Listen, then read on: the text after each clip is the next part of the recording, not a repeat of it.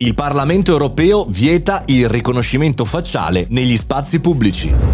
Buongiorno e bentornati al caffettino, sono Mario Moroni e anche oggi qui davanti alla macchinetta del caffè virtuale parliamo di un argomento interessante che riguarda il nostro mondo ma in realtà qui riguarda il mondo in generale perché per la prima volta il Parlamento europeo ha preso una posizione eh, sul riconoscimento facciale negli spazi pubblici. Non so se vi ricordate qualche mese fa avevamo parlato di un'iniziativa molto simile alla città di San Francisco dicendo caspita speriamo che prima o poi anche qui in Europa si faccia un punto la situazione, perlomeno un piano, perlomeno una presa di posizione. C'era un po' di confusione, va detta la verità, perché il sistema Clearview AI, eh, ovvero una banca dati, anche qui ce ne sono diverse, ma eh, abbastanza conosciuta, privata, eh, aveva fatto una sorta di banca dati. Perché dicevo, ok, a questo punto vedo la foto di Mario Moroni, non conosco Mario Moroni, ma lo confronto con la mia banca dati e riesco in qualche maniera a identificarlo. Bene, è stata vietata questa pratica nei sistemi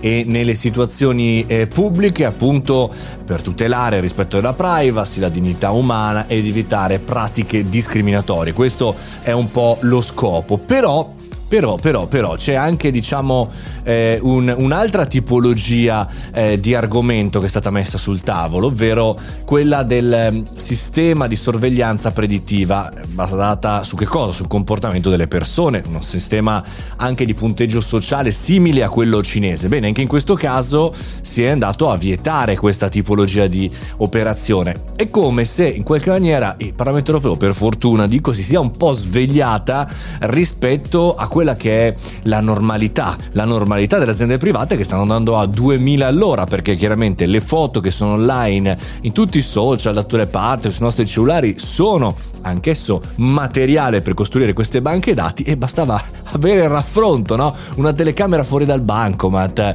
eh, per strada, in un parco, in qualsiasi parte pubblica poteva essere in qualche maniera eh, controbilanciata, verificata come nel memory dei giochi, ecco, eh, su chi siamo noi e, e che cosa facciamo non è una bocciatura della tecnologia, questo ci tengo a sottolinearlo, io non sono contro, diciamo, a prescindere l'utilizzo della tecnologia, però ci sono dei momenti e dei momenti, delle situazioni e delle situazioni, probabilmente non siamo ancora pronti né nell'utilizzare eh, diciamo, questa tipologia di predittività, cioè sapere in anticipo in qualche maniera le zone, le situazioni in cui uno potrebbe commettere eh, dei reati, è anche vero che poi se andate a verificare queste banche dati per lo più sono state pescate senza l'utilizzo utilizzo eh, della conferma dell'utente, quindi immagini prese da ogni dove e funzionavano sì, funzionavano no.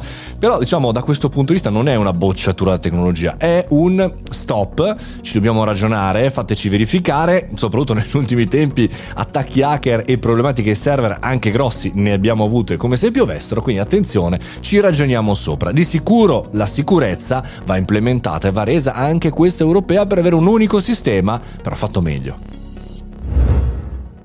Tematiche complesse, tematiche anche comunitarie, ma tematiche che riguardano la vita di tutti i giorni. Questo è quello che trattiamo anche nel caffettino, insieme a aggiornamenti social, marketing e business. Io sono Mario Moroni, questo è il podcast. Se vi è piaciuto fate un like, fate una recensione su Apple Podcast e venitemi a trovare sul mio sito mariomoroni.it e all'interno del canale Mario Moroni Canale. Noi ci sentiamo alla prossima puntata.